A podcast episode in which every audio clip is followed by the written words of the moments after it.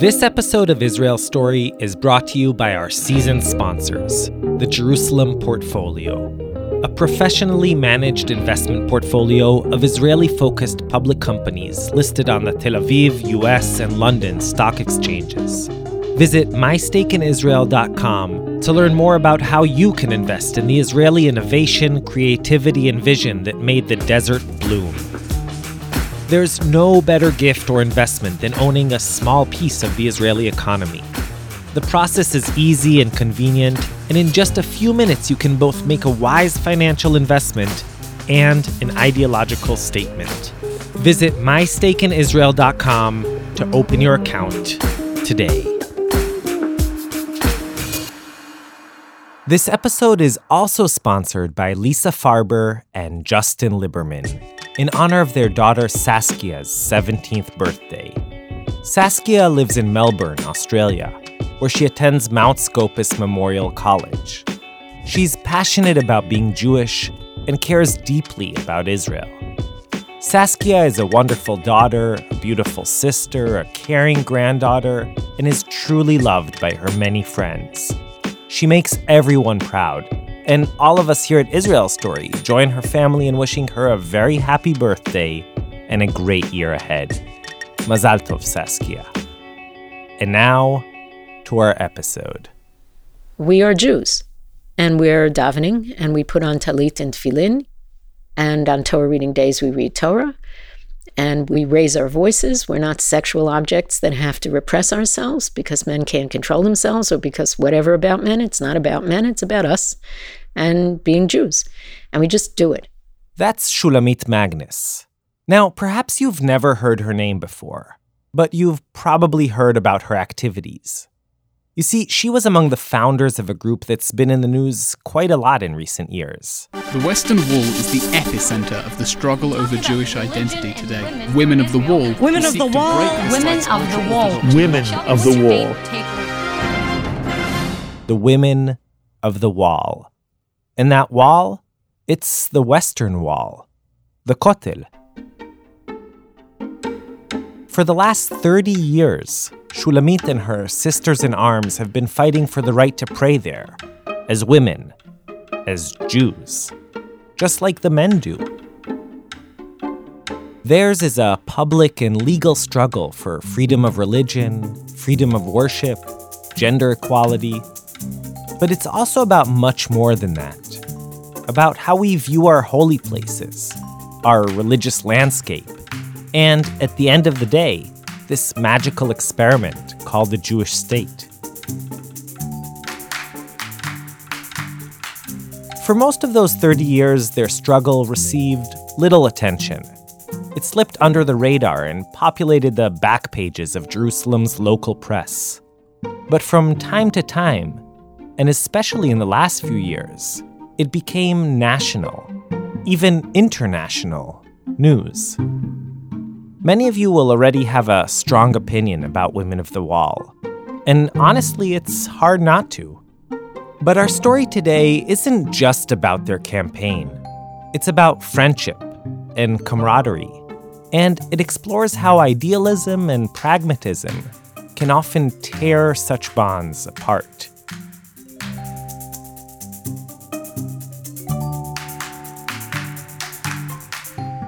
Hey, I'm Mishy Harman, and this is Israel Story. Israel Story is brought to you by PRX and is produced together with Tablet Magazine. So, we've reached the final episode of our mini series, in which we're telling the tales of some of Israel's most important walls. Over the last three episodes, we've gone searching for Hulda, a Jewish Arab baby born at the Kotel in the middle of the Six Day War. We've heard how folks have dealt with, built, and fought against the separation wall, or security fence. We visited pivotal soccer games, explored powerful firewalls, and even heard a never written opera by Leonard Bernstein. And today, in the last episode of this wall journey, we go back to the place where we began the Kotel. But this time we won't meet Holocaust survivors who became Muslim housewives. We'll meet Jews who, in the name of their Judaism, set off on a lifelong crusade. So, welcome to The Wall, Part 4. This wall is my wall. Zev Levi will take it from here. I was 15 years old when my family came to Israel for the first time. Shulamit Magnus grew up in an Orthodox family in New York. Back in the early 60s, she was a bit of a goody two shoes. Very religious and very obedient. I did what I was told. She was short and slight with a serious looking face. While her peers were obsessed with the Beatles, the Stones, and the latest fashion in miniskirts, she was gobbling up biographies of Marie Curie and Helen Keller. For fun, she liked to learn Torah particularly the weeping prophet, Jeremiah. She told me she was in love with Jeremiah. Once, to stop her older sister from barging into her room, Shulamit wrote her a poem of rebuke in Jeremiah's passionate Hebrew. Just like the prophet's own attempts to persuade the people to repent, it didn't really work. But when the Magnuses decided to go on a family trip to Israel, the land of Jeremiah and his fellow prophets, Shulamit was in seventh heaven. For her, it was like going to Disneyland, just better. This was in 66, so it was before we got Jerusalem. At the time, Israel only controlled West Jerusalem. The eastern parts, including the Old City and the Kotel, the holiest Jewish site in the world, were under Jordanian rule. Now, the Kotel is a section of the outer retaining wall of King Herod's ancient Jewish temple. But over the centuries, ever since the destruction of that temple in 70 AD, it's become a symbol, a dream. Jewish tradition says that the physical world was created from the spot where the temple stood, that it's God's entry point into our world. Whether or not you believe that it's clear that for generations of Jews all over the world, the Kotel was and is a deeply significant space. And like so many others, what 15 year old God fearing Shulamit wanted to do more than anything else was to come and pray at the wall. But of course, she couldn't. When she arrived in Jerusalem, she discovered that Jews were barred from visiting it. They could get close and even see the old city's rooftops, but that was it. A barbed wire border with menacing looking Jordanian guards stood between her and the heart of her Disneyland. My sister and I, we knew there's a Kotel and we knew we couldn't get to it. And so we would walk around looking for tall buildings or any place where we thought we could see over. The teenage Magnus sisters were crushed. They had come all this way, and just like Moses, they could only look at their promised land from afar. And what did they want after all? Just to pray, to touch. In their minds, they didn't pose a threat to anybody, so why were they being kept away? Why were they being punished? We felt the terrific deprivation and a sense of injustice. Why can't we go there? The only thing to do was to get as close as possible, and even that was risky. And I remember they would say sometimes the Jordanians shoot from on top, so we had that little drama. The Kotel was only a stone's throw away, but Shulamit and her sister might as well have been back home on the streets of Manhattan. This was etched in my memory, so it was an extremely emotional experience.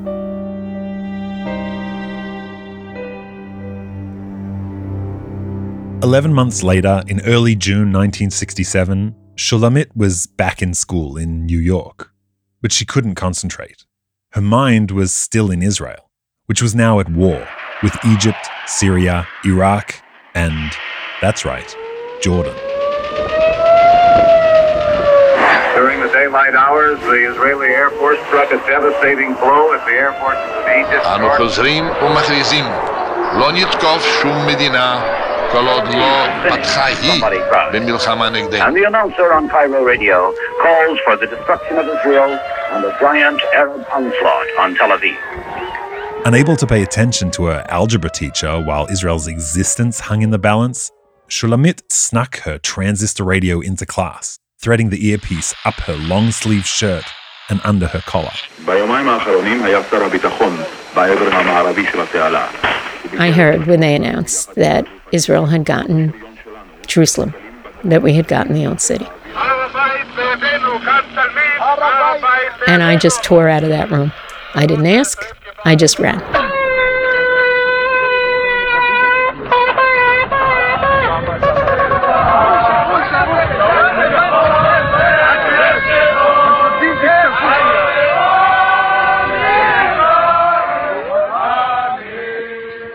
This was the greatest moment of Shulamit's life. I've never davened like that in my life. Jerusalem was reunited. And after nearly two millennia, her kotel was once again in Jewish sovereign hands. The Israeli troops, as she saw it, had fought and pushed the Jordanians out of Jerusalem on her behalf, so that she could now visit her wall. Within days, Israel dismantled Shchunat Mugrabim, the Palestinian neighborhood in front of the wall, and built a big plaza. A week later, on the festival of Shavuot, it was officially opened to the public.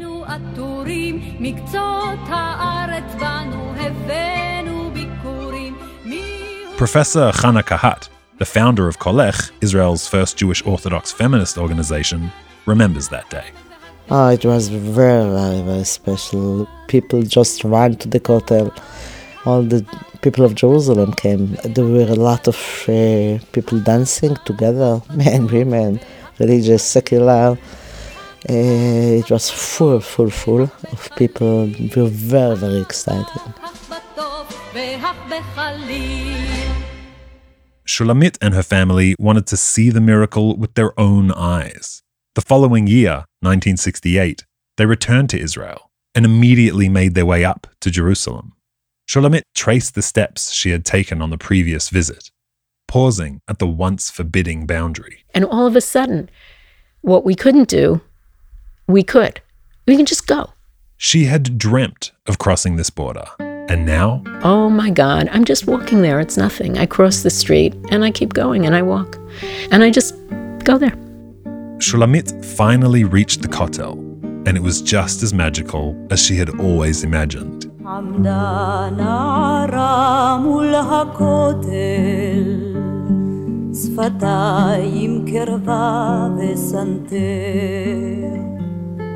אמרה לי תקיעות השופר חזקות הן, אבל השתיקה עוד יותר. Three months later, much to her dismay, Shulamit had to go back to school in America. The following year, she went off to college and immersed herself, big surprise for a lover of Jeremiah, in the study of Jewish texts. Ultimately, she became an academic, a professor of Jewish history at Oberlin. She got married, started a family, and even though life kept her on that side of the Atlantic, she'd return to Israel frequently. And whenever she did, she told me, she'd go straight to the Kotel. This was kind of my custom. It was this ritual. With each visit, however, she'd notice subtle changes. The age old stones stayed more or less the same, but the context around them started to shift. You see, right after the Six Day War, the government of Israel had to decide what to do with the Kotel.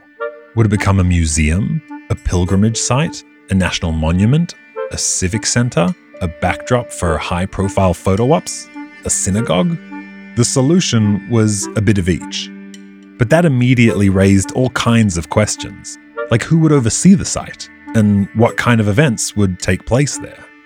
Ultimately, in late June 1967, just a few weeks after the end of the war, the Knesset passed the so called Protection of Holy Places Law. The new law stipulated that while people are allowed to visit and worship, they aren't allowed to desecrate the sites.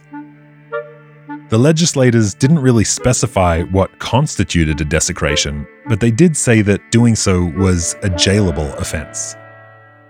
In accordance with this new law, a rabbi, an Orthodox rabbi, was named as the Kotel's site administrator. And his first order of business?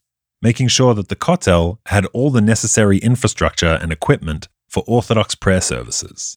That meant prayer books, baskets with kippot and talitot, Torah scrolls, tables on which to read them, and, importantly, a permanent mechitza, a physical barrier separating the men and women's sections.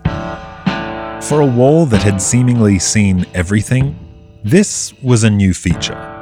For centuries, and you can see this in countless old paintings and pictures of the Kotel, there was no separation between the sexes because the ruling powers forbade it. But now Israel was the ruling power, and the Kotel was a synagogue, and synagogues have rules. In keeping with the Orthodox tradition of men leading services, all the Torah scrolls were placed on the men's side, which, incidentally, was significantly larger than the women's. The mechitza itself wasn't, as in many synagogues, a cloth curtain or a row of plastic planters. Instead, it was a tall barrier made of brick and metal. The women's space was defined, first of all, and then it got smaller, and then it got smaller, and then the mechitza got higher. Now, Shulamit had grown up in an Orthodox home and was still Orthodox herself, but throughout her 20s, as the rules around the Kotel began to take shape, it became more and more complicated for her to find her place there. Her wall stopped being an instant portal to spiritual and religious bliss. She found it almost impossible to hear a service, let alone participate in one. And I went there once and there was a bar mitzvah. And the mother of the bar mitzvah boy was straining to see and to hear. And it was a scene of terrible degradation. She was on tiptoe and she had her neck uh, straight up and her head thrown back, trying to see. I don't know if she could hear anything. It was her son. It was her child. She she she raised him for 9 months inside her body and then raised him for 13 years. It was it was horrible to see.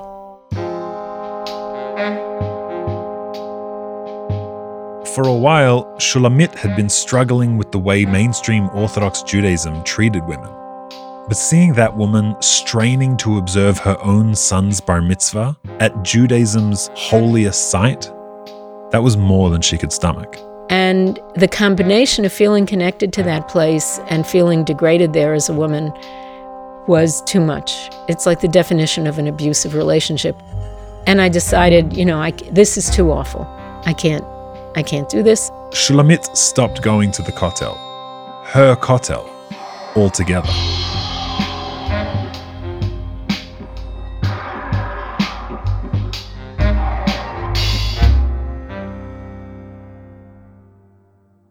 In many ways, Anat Hoffman's life was very different from Shulamit's. She was born and raised in a secular family in Jerusalem. In 1964, when she was 10 years old, a local swimming coach noticed a certain fearlessness in her and decided to make her into a champ. Even though she could barely float when they began training, the coach was right, and Anat went on to win many national titles and medals. When she quit the pool in the mid 70s, she set off on a career as a social and political activist. She wrote a scathing weekly column against Bezek, the phone company, and was later elected to be a city councilwoman in Jerusalem. But as different as their backgrounds are, Anat and Shulamit have one major thing in common. Here's Anat describing a visit to the Kotel in the late 70s. I went to the wall with uh, my brother's two little daughters. Uh, one was, I think, a year old, and one was five. I held them both in my arms. I wanted to show the little girls how men are dancing with the Torah. So I stood on a bench, and one of the men shouted from the other side of the partition, Zonat erdimina safsal. Prostitute, get off the bench. I was extremely insulted. What a crazy thing to shout at a woman who's trying to show two little girls the, the Torah. I went with them to the ladies' room, and I remember telling these two little girls that the place for women at the wall is the ladies' room. Ay, ay, ay. Following that incident, Anat couldn't stand being at the Kotel, just like Shulamit. Why would I want to go? This is the discotheque of the ultra Orthodox. My foot is not going there.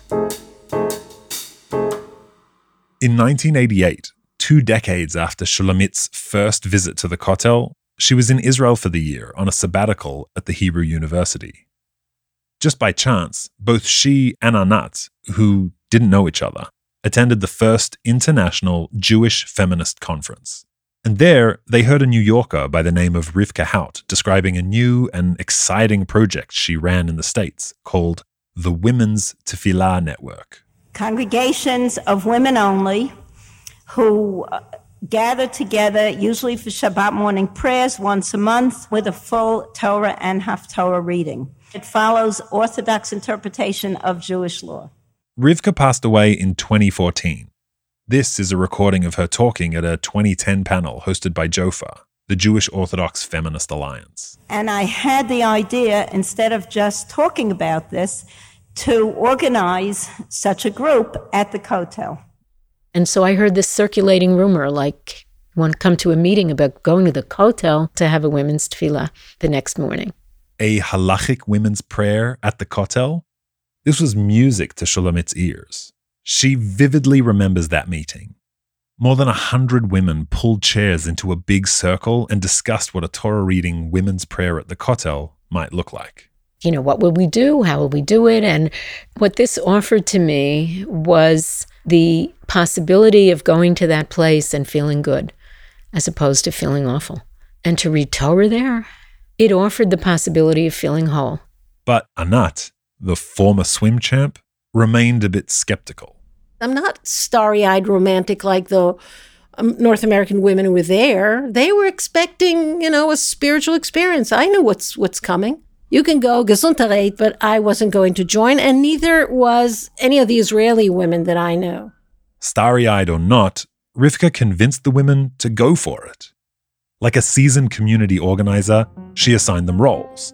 Norma was in charge of the Torah scroll, Deborah was going to lead the prayer, and Shulamit was given an especially sensitive task. She asked me if I would read Torah. I had to go home and like cram that Torah reading real fast. Do you remember which one it was? totally, totally. It was Yaakov's dream.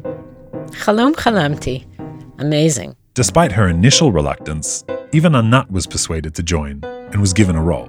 She asked me, as someone who's a social activist, do I own a folding table? The answer is yes. You cannot be a social activist without a folding table and a megaphone. Everything, it seemed, was set for the following morning. Now, before we continue to the events of that fateful day in December 1988, I should just say that, contrary to popular belief, perhaps, there's nothing about women's services that goes against Orthodox halacha or law. One of the frequent arguments leveled against such initiatives has to do with kol isha, a woman's voice. According to mainstream halachic interpretations, the voice of a woman is intimate or distracting to men and thus prohibited. But once the prayer is for women only, that reasoning basically goes out the window. Still, the idea of women reading the Torah or leading prayers on their own challenges Orthodox tradition.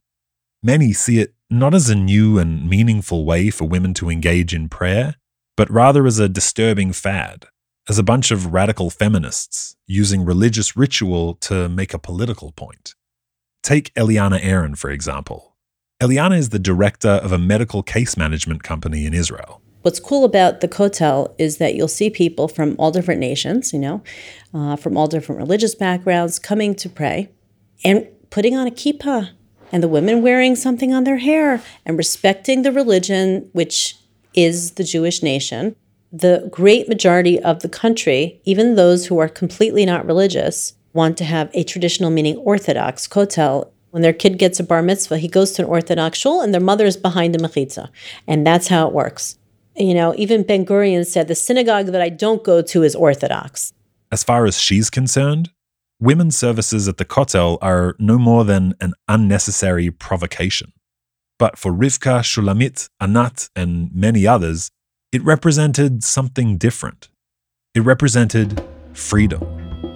So early the next morning, 70 women from the conference got on buses and headed to the Kotel Plaza. It was pretty early. Shulamit again.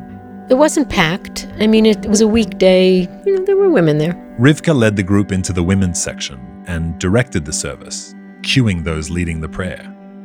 Shulamit recalls feeling that they weren't just looking at the Kotel from afar, they were breathing in its stones, its history, its sanctity.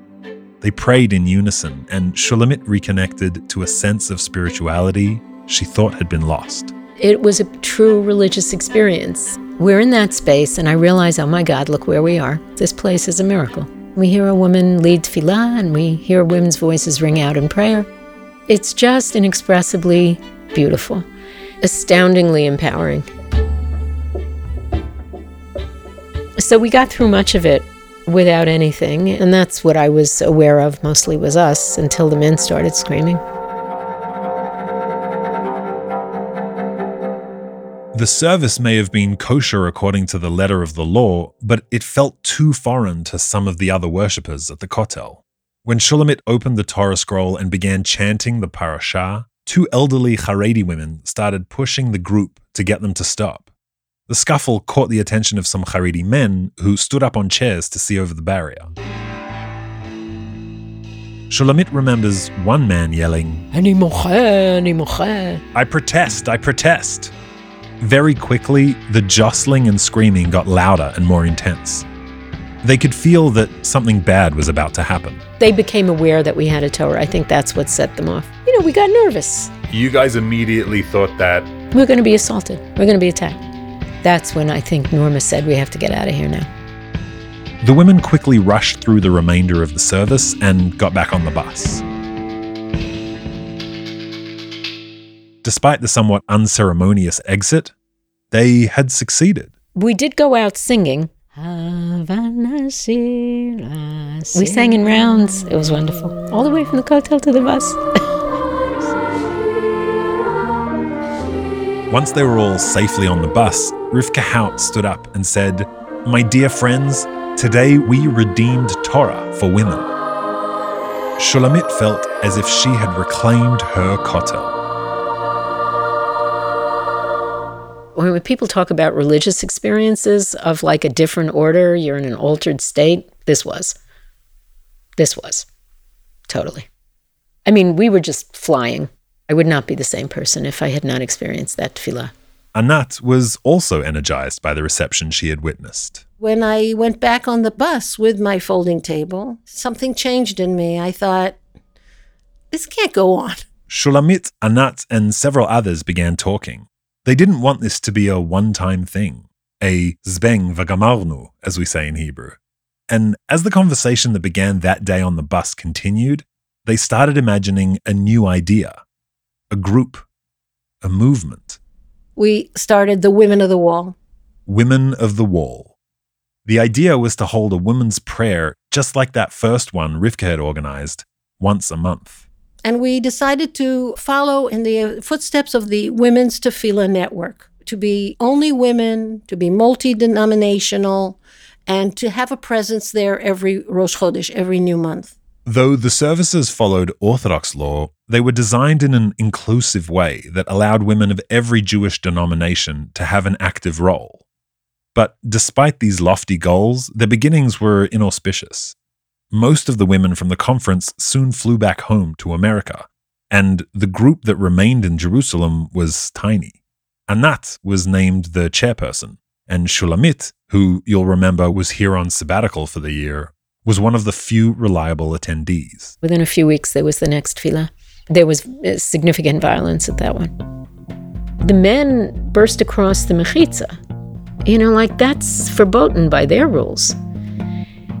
And attacked us. But that didn't deter the women. Quite the opposite. Israeli paratroopers, Shulamit and her friends reasoned, hadn't liberated the Kotel just for Orthodox men. So they returned the next month and the month after that. And what happened that first year was craziest experiences I've ever had in my life of just raw, unmitigated violence. Every month i never knew like what, craziness i was going to encounter. You know i would pack a medical bag. I would pack like first aid and i would pack something like to put over my face if i'm tear gassed. Going to daven i mean you go to shul in the morning. Is that what you do when you go to shul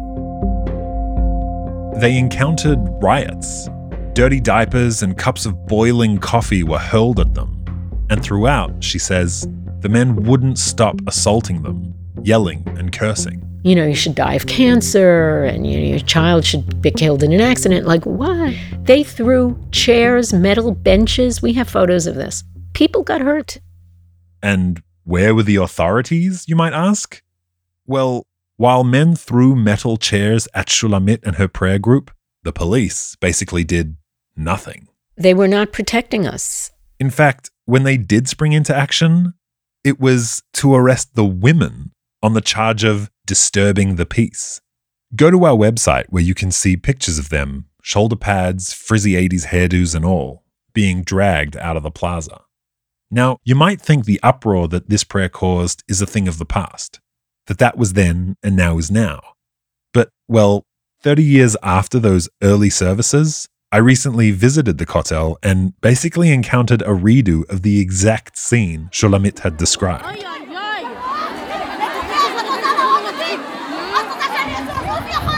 Take David Meyerfeld, one of the protesters I spoke to. A Jewish religious place, a place that's here for religion, has to be done in the Orthodox way. And therefore, when they're coming, that's interfering. That's interfering. And interfering is them just doing their own thing. Yeah, but they're doing it in our place.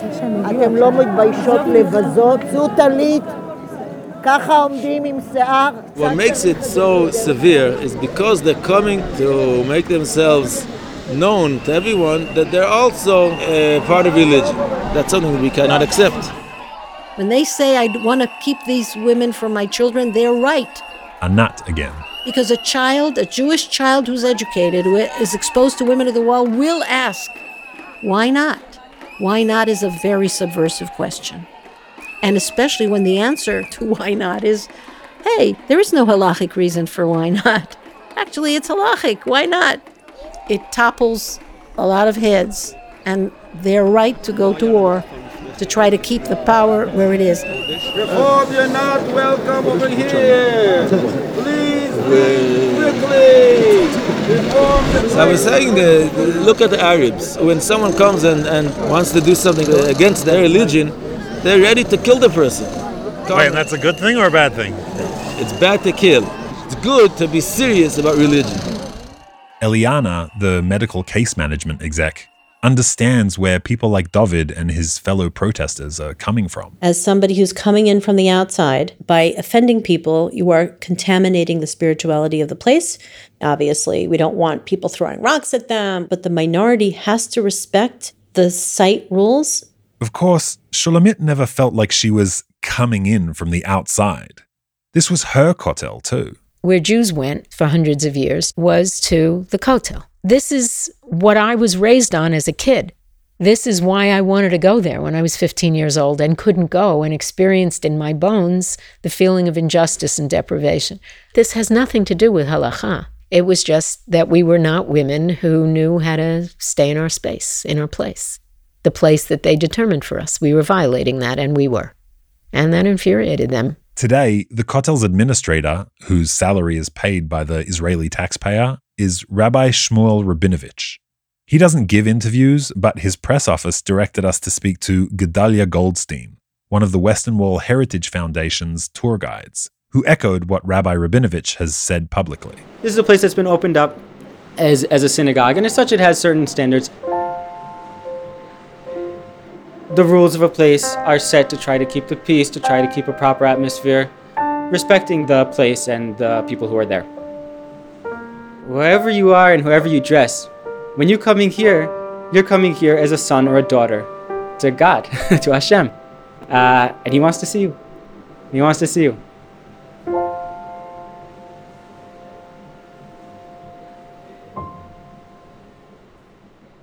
This episode is the final installment of our Wall mini series. And these episodes you've been hearing, well, they're based on our latest live show, which we took all over North America in May. The live show includes all kinds of things we can't give you in the podcast version, like a live band of amazingly talented Israeli musicians on stage, stunning visuals, videos, street art, and so much more. But don't worry we've got some good news for you. We're coming back to North America with The Wall in early 2020. So if you'd like us to come perform near you, contact us at live at israelstory.org. Okay, so we're in the middle of Zev Levi's story about Shulamit, Anat, and their fellow women of the wall. We reached out, by the way, to the police, but they refused to be interviewed for the piece. Before the break, we heard how the movement was born and what fierce and violent opposition it faced back in the late 80s and early 90s. But the truth of the matter is that despite all the mounds of news coverage and verbiage about the women of the wall, despite high profile compromises and settlements, despite real ruptures between the government of Israel and segments of world Jewry, despite all that, not much has changed. Zev will tell us about these developments, but mainly he'll tell us about two tough fighters, sisters in arms, who, when faced with a new reality, had to choose between pragmatism and idealism. Here's Zev again. Back in 1989, Shulamit, Anat, and some other members of Women of the Wall brought their case to the Supreme Court. But the court kept postponing the hearings. In the meantime, Shulamit returned to her life in the US, and Haredi politicians successfully introduced laws regulating permissible conduct at holy sites. Time passed, and since the court hadn't yet adjudicated, a new status quo emerged. Anat and co would pray quietly in the women's section. Once they reached the part with the Torah reading, they'd move elsewhere, outside the Kotel Plaza. Only then would they don their prayer shawls. So, to most onlookers at the Kotel, they blended in with other female worshippers and essentially became invisible. There was no real way to tell that they were even praying together. And so the clashes at their monthly services gradually lessened. The heat that had accompanied their arrival on the scene cooled down, and Women of the Wall basically became ignorable. But we came every month in pregnancy, in intifada, in the rain, in the snow. Every month there was a presence of Women of the Wall. For years, Anat admits, the group was small. I'm ashamed to tell you what is the lowest number we ever reached, but for a good 20 years, we were very few. Shulamit kept in touch with Anat and her other Women of the Wall sisters and joined them at the Kotel whenever she visited Israel. But the wider Israeli public rarely heard about the group. After multiple judicial recommendations, committees, reports, and appeals, in 2003, the Supreme Court finally ruled on the matter. Women of the Wall, they determined, did indeed have a legal right to hold services at the Kotel. But they said that it's politically sensitive and that we should go to Robinson's Arch. That was the first time that that was formally proposed. Robinson's Arch is right next to the Kotel. In fact, it's a continuation of the very same western retaining wall of Herod's Temple.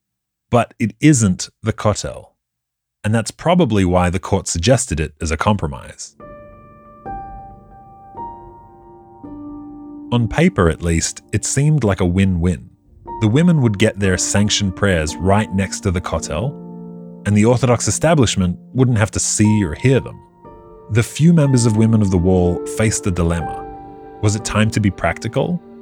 Was it time to give up their crusade and seek a truce? Anat, Shulamit, and their friends were unanimous. We absolutely rejected that deal because it's not the Kotel. What matters to me is not historical artifact, but sacred Jewish memory. This site was sanctified by Jews for hundreds of years who went there. So to say it's the same thing, why don't you go there, is an insult to intelligence. Agreeing to hide themselves far away from the public eye so that Orthodox men wouldn't have to be reminded of their existence it was simply out of the question. And besides, moving their prayer to Robinson's Arch had another downside. Women of the Wall was made up of individuals of every denomination. There were Reform members, Orthodox members, and basically everything in between. Now, as long as their prayers took place at the Kotel's women's section, they were only attended by women. And that's what made them, at least for the Orthodox women, strictly halachic. At Robinson's Arch, on the other hand, you couldn't exclude men should they want to join, and there was no mechitza. So, if they moved their services there, the Orthodox members of Women of the Wall would have to stop praying with the group. Everyone seemed to be on the same page, and the group stayed at the Kotel, largely coasting by under the radar.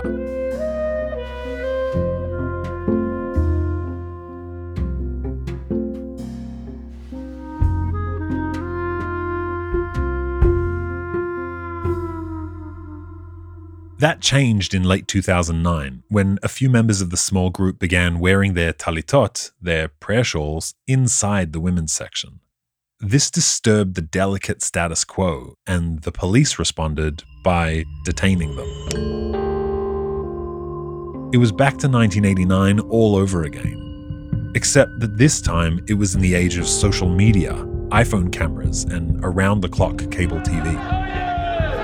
Today, Israeli police arrested five women activists. Through public discomfort of others and possibly Women of the wall. It was a game of cat and mouse. Women would defiantly wear their prayer shawls, the police would detain them, interrogate them for a few hours, and then release them without charges. When Shulamit returned in 2012 for yet another sabbatical year, she too was arrested.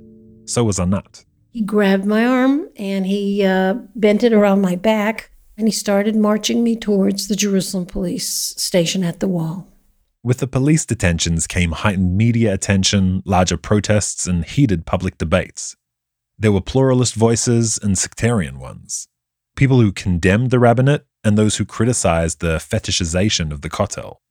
There were misogynists and feminists, and some, like Eliana, who claimed that Anat, Shulamit, and their cohort were actually harming women's causes if you're fighting for women to be given appropriate rights after birth, for them to be able to nurse their children, for them to be able to get childcare so they could work, to make sure they're being paid equally to men and giving the opportunities of getting ahead career wise, even if they choose to have children.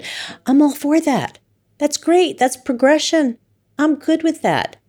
But as soon as you start telling me, but we have to be like men and we have to do the same things as them. I feel like that's really counterproductive because what you're doing is saying that you're not secure in your own skin and that you're not comfortable with the differences that you were born with.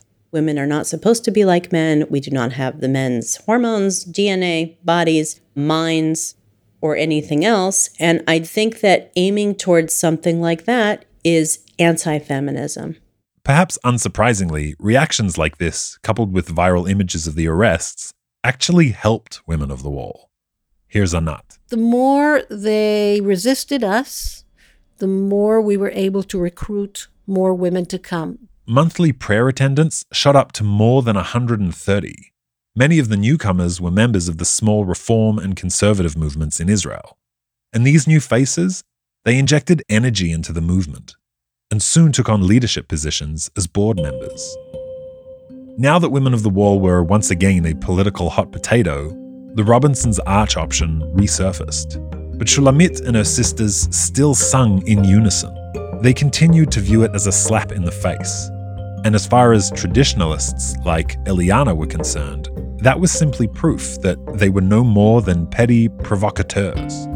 If someone is sincere and wants to pray, wonderful. Robinson's Arch is an equally religious place that will not offend anybody. But if your purpose is to offend or to have a political statement, and if you really want to be arrested and you want to have media coverage and you want attention, then you have to stay at the Kotel and protest and get arrested and, and make a big deal about it.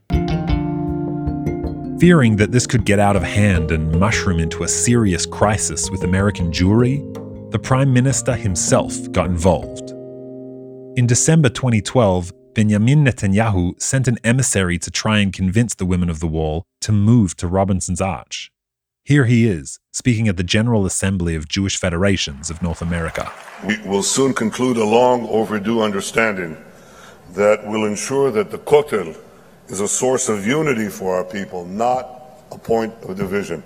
As Prime Minister of Israel, I will always ensure that all Jews can feel at home in Israel. Reform Jews, conservative Jews, Orthodox Jews, all Jews. Netanyahu signaled that if they were to come to the negotiating table, women of the wall stood to gain even more ground. And that dangling carrot managed to do what more than two decades of ongoing harassment and abuse at the Kotel had not it managed to divide the women. There were some, led by Anat, who began to see the option of Robinson's Arch in an entirely new light. A grassroots organization fights to be at a table where policy is made. If we're invited to the prime minister's office and we want to change policy, we got to put our butts at that seat. She realized it would come at a cost. So it was clear that if we negotiate, we will have to give up our place at the women's section. And the question is under what conditions are we willing to let go of the women's section? And some of our sisters said, under no condition are we willing to leave the women's section. I feel that this is an untenable position. Not only me, most of our board felt this is untenable. We will have to compromise. We will have to play the political game if we want to make gains and change policy. Compromising, she said, was choosing the harder path. It's much easier to remain a purist. This approach had its opponents. So we had a vote, a very dramatic vote, and we weren't unanimous for the first time, really, in our history. We weren't unanimous. If Anat chose pragmatism, Shulamit, her long term comrade and friend, opted for idealism. They'd been in it together from day one. Through the ups and the downs, the triumphs, the trials and the tribulations, they'd celebrated births and mourned deaths, prayed side by side in the summer heat and in the winter snow. Together, they'd been spat at, shouted at, called names and insults. But now, for the very first time, they weren't together anymore. Here's Shulamit. And I, I, called her up and I said, Anat, don't do this. This is a terrible mistake. You can't do this. This is a betrayal of everything that we've been about for all these years. You can't do it.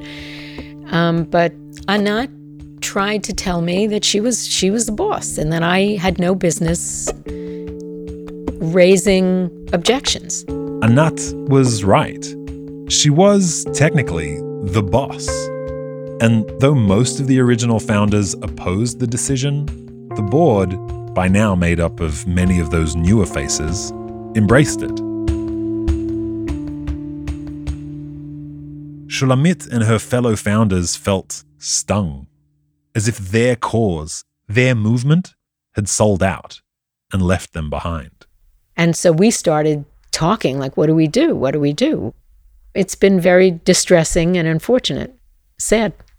In 2014, Shulamit made Aliyah and settled in Jerusalem. She could now attend services regularly, but it wasn't the joyous reunion she had always imagined. Anat led Women of the Wall into negotiations, and in all fairness, they seemed to get many concessions from the government. The state sweetened the deal, promising to expand the mixed egalitarian prayer area at Robinson's Arch and call it Ezrat Yisrael. It would be significantly larger than the women's section at the Kotel and would be accessed by the main Kotel Plaza. And, most importantly, it would be run and administered by a council which would include representatives of both the reform and conservative movements and women of the wall. This was a huge step for non Orthodox Judaism in Israel. Finally, after decades of struggles for recognition, they would officially be acknowledged and funded.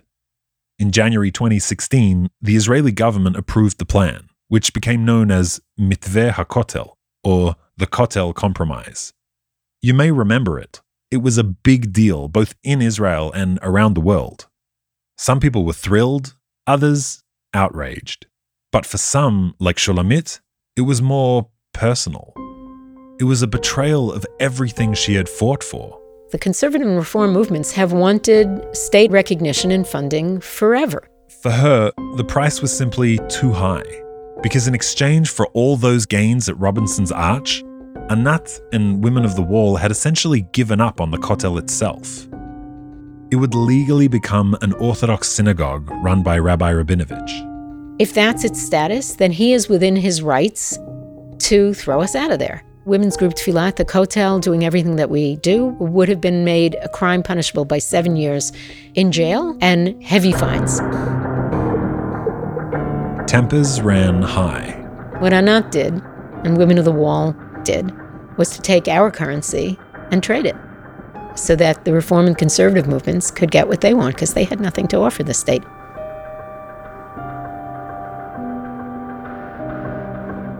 Anat, of course, sees it differently. We have a role in a choir of many voices demanding religious pluralism, gender equality, and tolerance in Israel. Shulamit and some of the other founders didn't give up. After all, this was their organization too. They tried to convince the leadership to reverse its decision, but the rift was simply growing. Anat denied their request to address the board. The verdict, she announced, was final. The compromise was signed. Women of the Wall were just waiting for the new area at Robinson's Arch to be renovated as the deal specified, and then they'd leave the Kotel once and for all. Shulamit couldn't believe that her movement which originally fought for women's prayer at the Kotel, was now signing a document that made that very thing illegal. She and a few others felt that they had only one option left leave and start a new group, the original Women of the Wall. The small, cohesive group of stalwart women splintered and for all involved, it's a painful breakup. We're sticking to the founding goals of the whole thing, and, and they've departed from it. They come to the wall every once in a while to pray. They're never more than 10, 12. we have a tefillah. We don't have a publicity event. We don't have a political circus.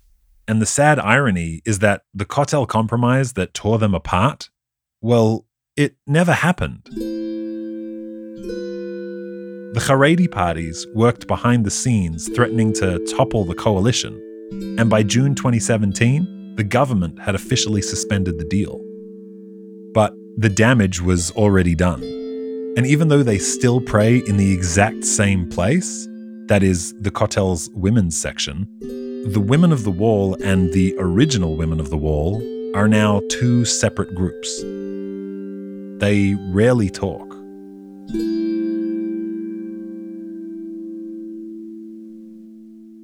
Shulamit and Anat are now on two sides of a divide. It's as if there's a tall, sturdy mechitza between them.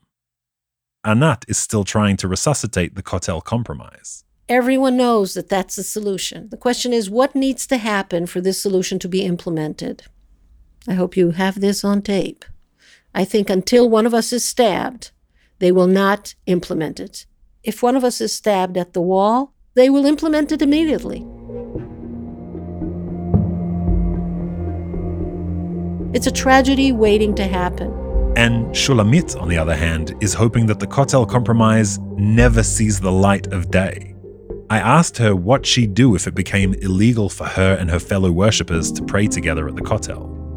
Her response was decisive. It sounded as if it came right out of her favorite childhood book. They will fight you, God said to Jeremiah, but they won't defeat you because I am with you we'll fight it. I mean, no change. And these days when you go, what what goes through your mind? Like where where are you? When I go there, when I'm not with women, the place repels me. You know, I can't I can't turn off what I'm seeing there. It, it's just so revolting. But when I go with women, I manage to overlook it because it makes me whole. The same way it did the first time. It's uplifting and it feels good it's beautiful. It's so beautiful.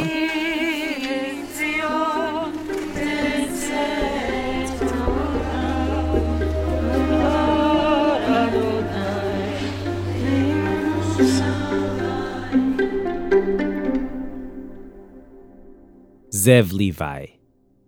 So we end our wall journey where it began, at a wall that for 2,000 years has stood at the center of prayers and dreams, yearnings that have, in a very real sense, kept us together. Whether or not the matter of women's prayer at the Kotel will tear us apart remains to be seen.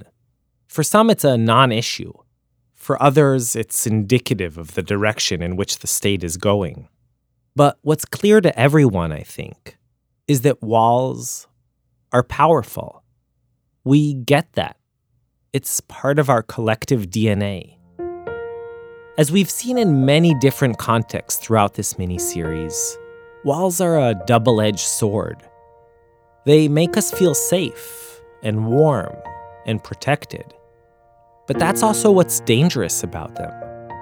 You see, walls can cut us off from what's going on outside, and hiding behind them can give us a false sense of security. What we tried to do through the series was open up small windows in the walls that make up Israeli society. And that's a difficult thing to do, really. I mean, you need to make sure you don't damage the foundations that keep us bonded together. And also, you need to be ready to see the neighbor and let the neighbor see you. But if we pull it off, if we manage to open those windows, then on late afternoons of the end of the summer, just like now, we can let the cool Middle Eastern breeze come in and gaze out at our tiny little country. A country that's still in mid renovation, still figuring it out, and will, I hope, never stop doing so. And that's both the end of our episode and the end of the Wall miniseries. The season will continue with all kinds of other wonderful themes. But for now, at least, we say goodbye to our walls. You can hear all our previous episodes on our site, israelstory.org, or by searching for Israel Story on Apple Podcasts, Spotify, Stitcher, or anywhere else you usually get your podcasts. You can also follow us on Facebook, Twitter, Instagram, all under Israel Story. And sign up for our newsletter. And, dear listeners, please do us a favor go to Apple Podcasts, rate us, and leave a review. That will really help us get to many new ears. And while we're on the topic, if you like Israel's story, send a link to a friend, download it on your mom's phone, talk about it with your neighbor. One of our biggest goals for the season is to reach new audiences. So if you can, if you're so inclined, do your share and spread the word. If you want to sponsor episodes of Israel Story and reach a large and committed audience of people in 192 countries around the world, email us at sponsor at israelstory.org. Before we go, I want to give you a great podcast recommendation. Many of you listen to our show because you care about Israel, because you know it's more complicated a place than the one you see on TV or in newspaper headlines. And if that's the case, there's another podcast you should check out. It's called The Promised Podcast from TLV1. Each week, the fabulous hosts, Noah Efron, Allison Kaplan Sommer, and Don Futterman, try to make sense of what's happening here in politics, in arts, in religion, in the economy. Now, all that sounds pretty serious and heady, and it is. But let me tell you, these people are funny, outrageous, and kind of brilliant. And while they love this place like mad, they've got their qualms, criticisms, and harangues too. And also, they play some great music. Basically, it's like an hour each week of the best conversation in the best bar in Tel Aviv. So check it out, the Promise Podcast, on iTunes or wherever you get your podcasts. Thanks to Danya Kaufman, who first approached us with the idea of doing an episode about women of the wall. To Dana and Ronit Beutner, Cheryl Berkner Mack, Renee Feinstein, Leah Aroni, Rabbi Nathan Lopez Cardozo, Kfir Shai, Adam Miliner, and Julie Subrin for her always wise editorial advice. Joel Shupack and Yochai Maital scored the piece, and Sela Waisblum, the proud new papa of Talia Ir Waisblum, mixed the episode. Thanks also to Jonathan Grunin, Alyssa Finston, Jennifer Smith, Margalit Rosenthal, Rabbi Aaron Finkelstein, Stephen Wise Temple, Kehillat Israel, Wilshire Boulevard Temple, Ikar, the Milken Community Schools, and the LA Federation, who helped bring us out to perform The Wall in Los Angeles. And to all of you out there who are now saying, why didn't we bring Israel's story to our community? Remember, we'll be back in North America with The Wall in early 2020. So if you'd like us to come perform near you, contact us at live at israelstory.org. Israel Story is brought to you by PRX, the Public Radio Exchange, and is produced in partnership with Tablet Magazine. Our staff is Yochai Maital, Zev Levi, Shai Satran, Ro'i Gilron, Maya Kosover, Joel Shupack, Yoshi Field, Judah Kaufman, Hannah Barg, Ari Wenig, Sharon Rapaport, and Rotem Tzin. Scarlett DeJean, Paula Lem, Yair Farkas, Harry Sultan, Rebecca Carroll, Kayla Levy, Anna Correa, James Feder, and Clem Brookfield have been our wonderful production interns this year. I'm Mishy Harman, and we'll be back very, very soon with a brand new Israel Story episode. And it hit me as a Jew. Gas doesn't just belong to us. We're going to end with an original song we commissioned. It's called A Wall That Has a Door. And it was written and composed by our very own Israel Story band leaders. Ari Wenig, and Dotan Moshonov, together with Eden Djamchid, Ronnie Wagner Schmidt, and Ruth Danon. So, till next time, shalom shalom, and yalla bye. Gather all the labor we can find, letting go of those we've left behind. Brick by brick, we're making up our minds building up the courage to design. Sometimes to protect, we must divide. Trust determines who remains inside. Learning who we feel we can confide in. Accepting that from some we have to hide. We build it up and live behind to give life to something beautiful inside. When the wall is a window, at least we can see what we've chosen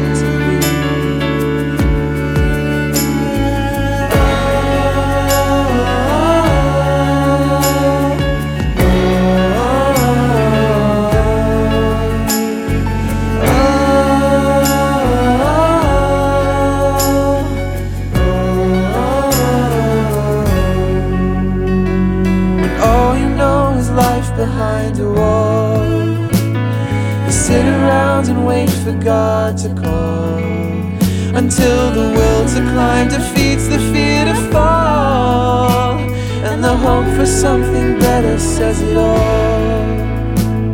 The changing of the gods has come around, so maybe we can finally leave the battleground. And maybe we don't need to be surrounded So the walls that we have built don't bring us down. We build it up and live behind